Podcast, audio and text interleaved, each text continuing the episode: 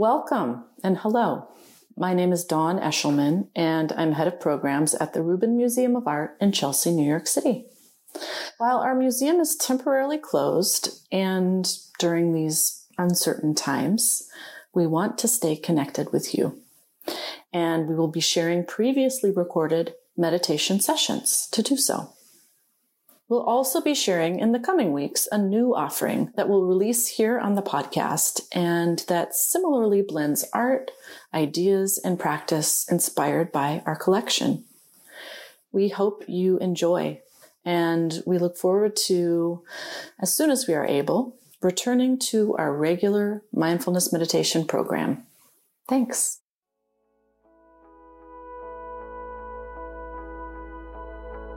Welcome to the Mindfulness Meditation Podcast, presented by the Rubin Museum of Art. We are a museum in Chelsea, New York, that connects visitors to the art and ideas of the Himalayas and serves as a space for reflection and transformation. I'm your host, Dawn Eshelman. Every Monday, we present a meditation session inspired by a different artwork from the Rubin's collection and led by a prominent meditation teacher from the New York area. This podcast is a recording of our weekly practice. In the description for each episode, you will find information about the theme for that week's session, including an image of the related artwork. Our Mindfulness Meditation podcast is presented in partnership with Sharon Salzberg and teachers from the New York Insight Meditation Center, the Interdependence Project, and Parabola Magazine. If you'd like to join us in person, please visit our website at rubinmuseum.org/meditation. And now, please enjoy your practice. My name is Jeremy. I am the coordinator of interpretation and engagement here at the Rubin Museum, and I just want to say welcome everybody. Let's all have a good sit today. This month we're dealing with the theme of hope.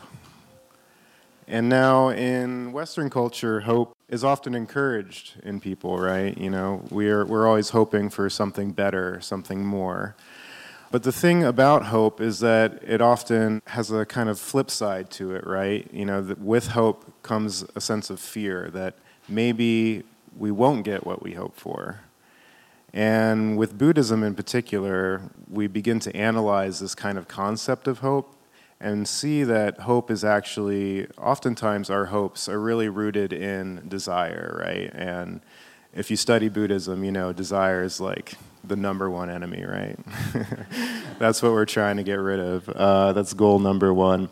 Uh, so we know we really want to kind of analyze what we're hoped for and see again where where exactly is that hope coming from? Is it really hoping, you know, for a better world? Is it hoping to end suffering? Or is it hoping that, you know, you're going to get that new car that you want or that new shirt or something like that or you're going to get that new job that's going to fix everything? But oftentimes when we get what we hope for, we learn pretty quickly that, you know, it didn't actually solve all our problems, right? So that's what we're looking at this month here with mindfulness meditation. We're exploring this concept of hope. And again, with Buddhism, there's this idea that hopelessness could be the absence of desire, right? But hoping to be hopelessness or hoping to not have desire is also a good thing too. So we're we're kind of exploring these two sides of hope, the positive and both the negative sides of hope. And so, to help us kind of illustrate this point of hope, we have one of our most lovely sculptures in the museum. It's a 17th century sculpture of the Buddhist goddess Marichi. And she is the goddess of the dawn, right? And so, no matter how dark things get for us, you know, we can always hope for the dawn, right? And even though we're exploring both the positive and negative aspects of hope, what I think of when I see Marici is I think of cycles, right? I think of the sun rising and then the sun setting and the darkness coming. And we all have these cycles in our lives. And so Marici really teaches us that to understand that when we when we live, we're going to experience these cycles again and again and again.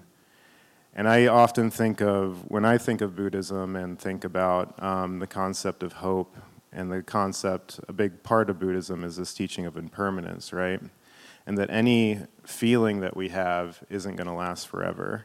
And so for me, I know personally, when I get into a dark place, I just kind of remind myself that, you know, it's not going to last forever. The dawn will come, right? No matter what, the dawn will come and the feeling will pass. And that's what we're learning when we meditate, too, right? We're learning to recognize these feelings, acknowledge them, and understand that they too will pass. And what we find is really a sense of peace in our deep core. So, it is with my great pleasure to introduce our meditation teacher today, Kimberly Brown, who I'm thrilled to introduce because she has personally been a great meditation teacher for me, and I've worked with her a lot. So, again, really fantastic to introduce her. She specializes in helping people cultivate compassion and loving kindness, has led classes and workshops and retreats since uh, 2011 she teaches at the Interdependence Project, Mindful Astoria, and Shantideva Meditation Center, leads the weekly Monday night metta group at Interdependence Project, and has been a Buddhist student for many years and works with individual couples and groups to learn to become more connected, kind, and resilient. So please welcome Kimberly Brown.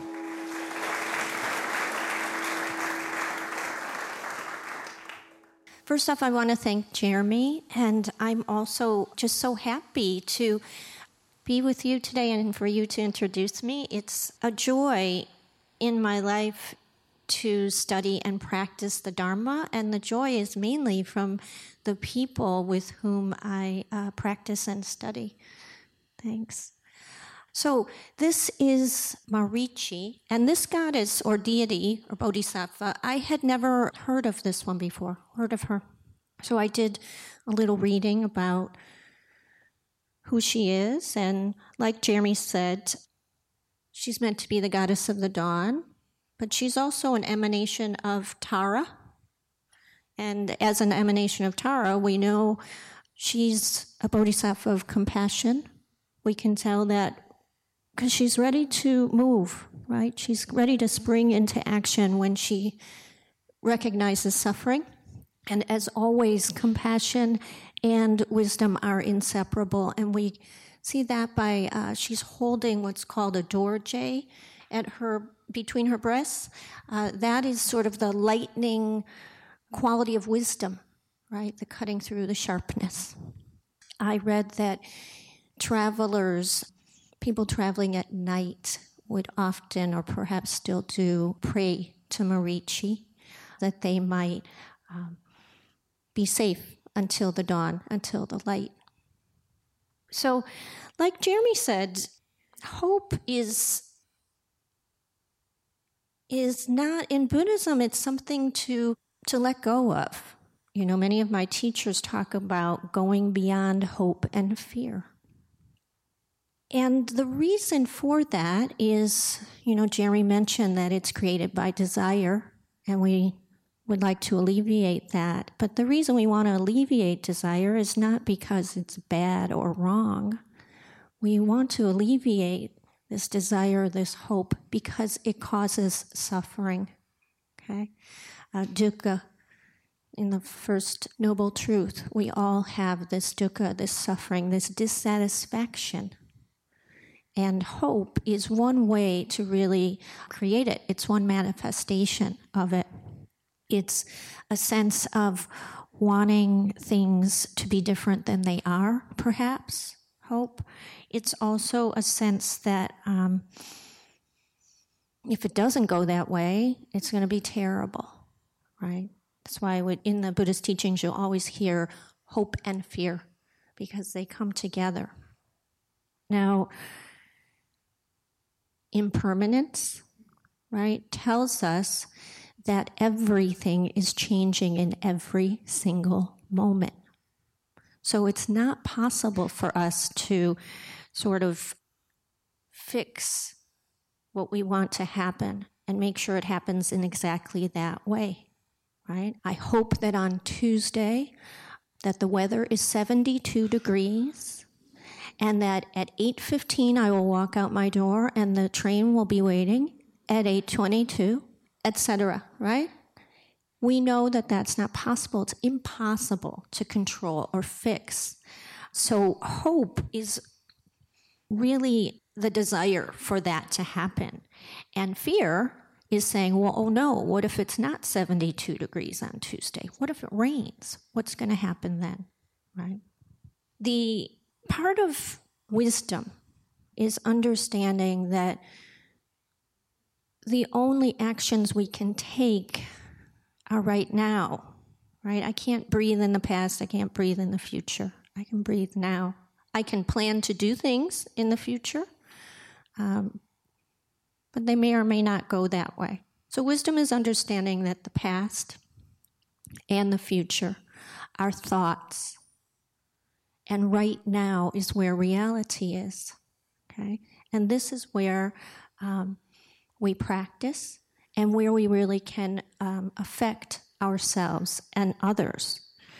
So, to relate that to hope and to fear is to recognize that we can live right now and we can let go of this this sense that we're going to create a situation in the future the way we want it to be and if we don't it's going to be horrible okay instead we can cultivate our mindfulness here and now and see what's arising in the present moment we can also develop our intention Okay?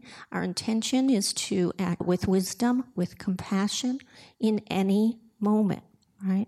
And this intention and this cultivating of mindfulness, it enables us to act appropriately in whatever arises, okay? And acting appropriately means being able to respond in a way that doesn't harm ourselves or others and being able to respond in a way that's beneficial to ourselves and others. Okay? And responding is with action, action being your speech and your behavior and your thoughts. Part of that wisdom is knowing everything changes. As Jeremy mentioned, if you are in a difficult time in your life, you might use your wisdom to be present with what's happening with yourself knowing that everything changes. Okay? I have to tell you, I've had an experience this week with hope and fear and have been really grasping and pushing away all week. My, I have an older father, he's 88, and he um, last week was in a car accident. And it was one of those scary phone calls we were very lucky he was uninjured and no one else was involved. But the doctors and the policemen said he should not drive anymore, and we know he shouldn't. He's a little confused and struggling. When he was told that, he became very angry and determined that he will drive as long as he pleases. So as of today, he is still driving and you know, the last week I wake up in the middle of the night and I think, "Oh my god, what if he gets in another accident and he hurts himself? What if he goes out there and he hurts somebody else? Right? And then I go to hope, which is, well, I talk to the policeman and they're going to contact the DMV, so they're going to revoke his license. So that's where I've been going back and forth, right? My practice has been to come to this moment and A, examine the feelings behind all of this desire for different outcomes, right? For particular outcomes and fear of particular outcomes, right? To notice that I'm concerned with about my dad, that I'm fearful there are things that I can't control, which are true, right? And also to know that I can do my best, and each of us can, to plan and prepare for situations, for things that we know are happening. And at that point to have we have to let go of the outcome. I'm forgetting that, you know, tomorrow my father might say, okay, okay, everybody stop. I'll try this Uber thing. Right? That is very possible. But in the meantime, you know, I will do my best and other authorities to, you know, make sure that he doesn't harm himself or others. Okay? And that's what we're all doing practicing and learning to respond right now in the most appropriate way. And part of this, you know, sometimes you'll hear um, in the Buddhist tradition, you'll, instead of having hope, you can have faith, which is confidence and trust that no matter what arises, you're going to meet it with compassion and wisdom. Okay? You can know that by having confidence in your practice, but you can also know it experientially.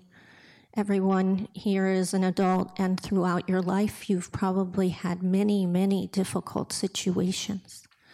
And you have met those situations with wisdom and with compassion, and you've learned from them. So you can trust that you will do that again. And then you needn't be frozen with fear or too caught up in hope. So, one way to cultivate the intention, the intention of being compassionate and being wise, is through loving kindness meditation, which is what we'll practice today. Uh, what it helps us do, if we practice it, then when we're in situations that are hard, uh, we'll be more likely to be inclined to have a compassionate heart in that moment. Um, in small ways, like, oh my God, that jerk is blocking the door on the subway again, right? And having a sense of, okay, well, may he be safe. He's struggling just like me, okay?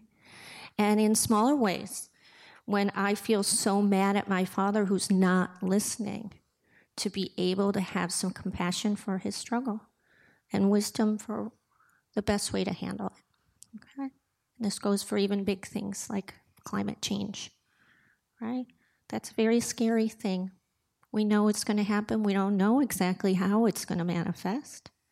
So, how can we uh, plan for it without clinging and without terror? Right? Plan for it wisely and compassionately. So, we'll practice loving kindness meditation today for three beings. The first will be someone dear to us. Okay, pick someone with whom you have a pretty easy relationship. Okay, someone, uh, you know, in my situation, like it wouldn't be a sibling because I love them very much, and you know, there's a lot there. So, um, you might want to pick someone really easy, someone that it's there's no ambivalence, right? Like a teacher, an aunt, an old old close friend who really encourages you. I have to admit, oftentimes I do my little cat, Rigel. Rigel is so clear about how much he loves me, so it's very easy. So first a loved one, then we'll do ourselves.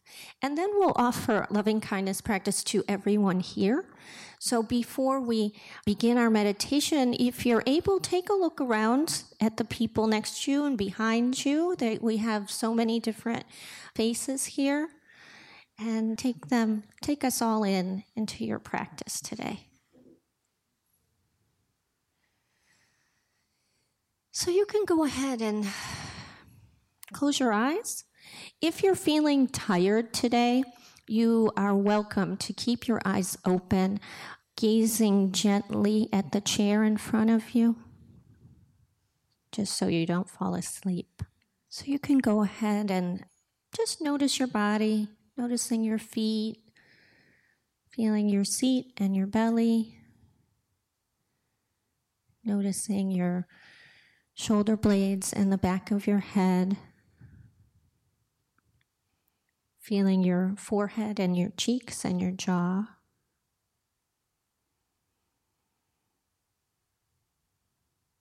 allowing sound to enter your ears.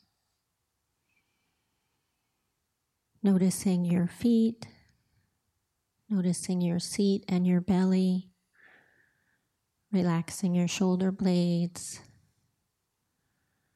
relaxing the back of your head, relaxing your forehead and your cheeks and your jaw, allowing sound to enter your ears. resting your attention on your heart center, the center of your chest.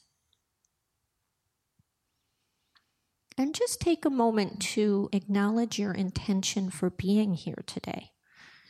You know, it's New York City and you really could do anything, but you've chosen to come on a beautiful afternoon to practice meditation, to learn to cultivate compassion and wisdom for yourself and others. So, really appreciate this intention, this motivation. Shantideva says that is like discovering a rare jewel. You might want to thank yourself. You can do that audibly or silently. Bringing your attention to your feet, relaxing your seat, relaxing your belly, relaxing your shoulder blades bringing your attention to your heart center and allowing the presence of this dear one to arise. If you'd like, you can imagine them and have a visualization of this person or being. Or you can have a sense of their presence here with you, their smell. And offering these phrases May your loving heart be open. May you be free from fear. May you be safe and healthy. May your loving heart be open. May you be free from fear. May you be safe and healthy. May your loving heart be open. May you be free from fear. May you be safe and healthy and continuing on your own silently as though you're giving a gift to this dear being.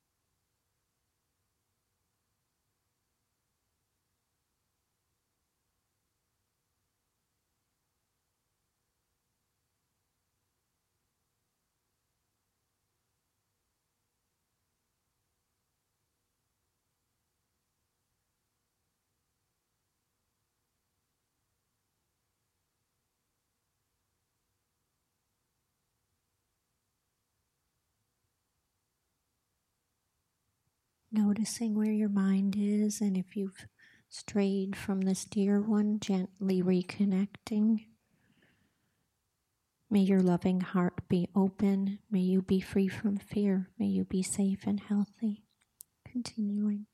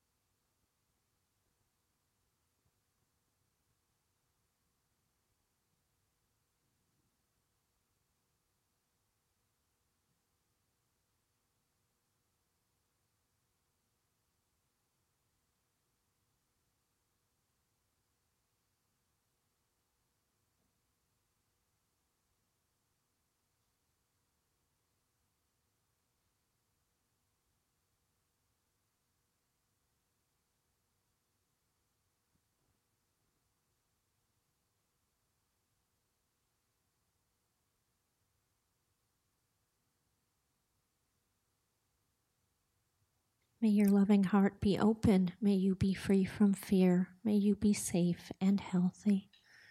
And you can let go of this connection with this dear being. Just noticing your feet, bringing your attention to your seat, your belly, relaxing your shoulder blades, relaxing the back of your head.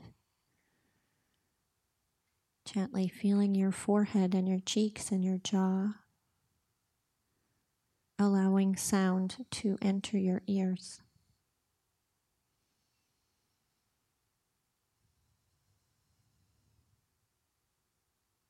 And you can allow now in the in your mind, in your heart, uh, a connection with yourself. You could imagine yourself as though you're looking in the mirror, or um, imagine yourself as a child, or you can just, you know, have a sense of your presence and offering these phrases. May my loving heart be open. May I be free from fear. May I be safe. May I be healthy. May my loving heart be open. May I be free from fear.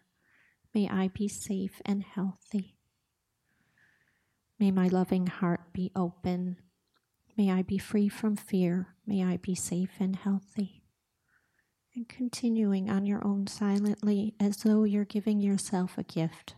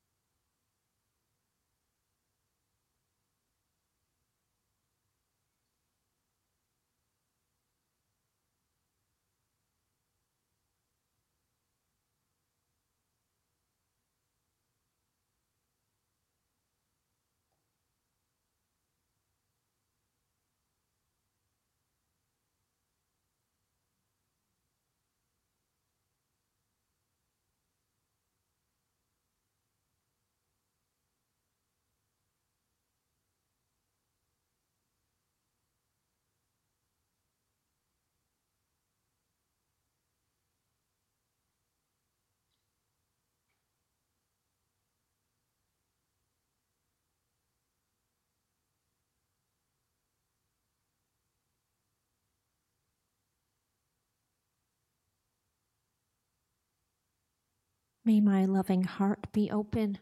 May I be free from fear. May I be safe and healthy.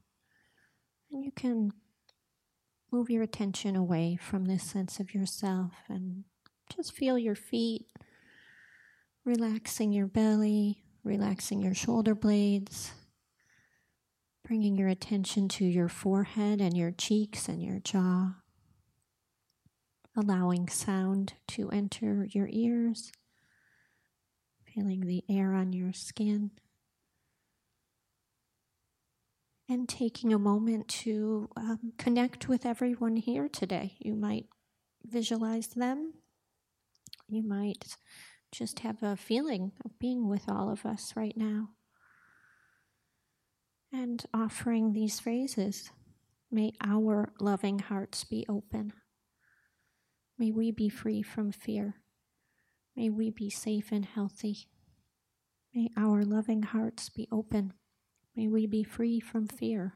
May we be safe and healthy. May our loving hearts be open. May we be free from fear. May we be safe and healthy.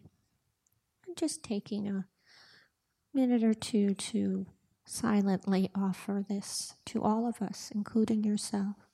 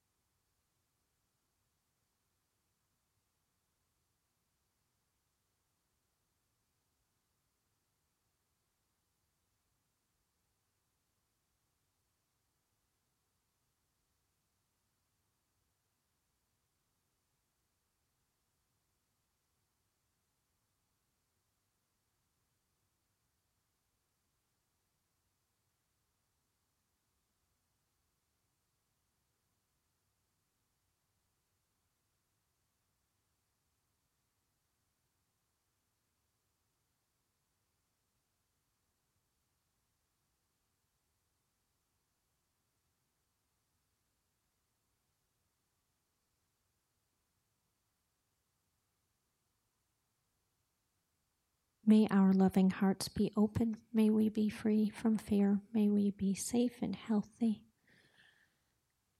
And letting go of that connection and just bringing your attention to your feet, your seat, your belly. Noticing your shoulder blades and the back of your head. Allowing sound to enter your ears.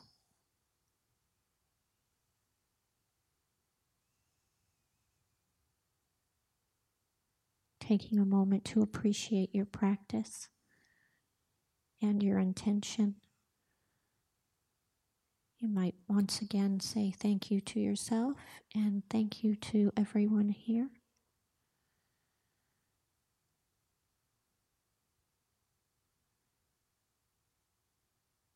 In a moment, I will invite the bell to ring.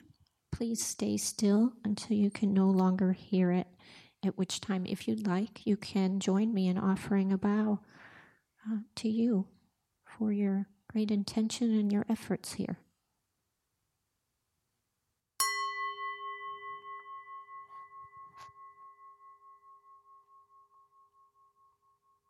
Thank you.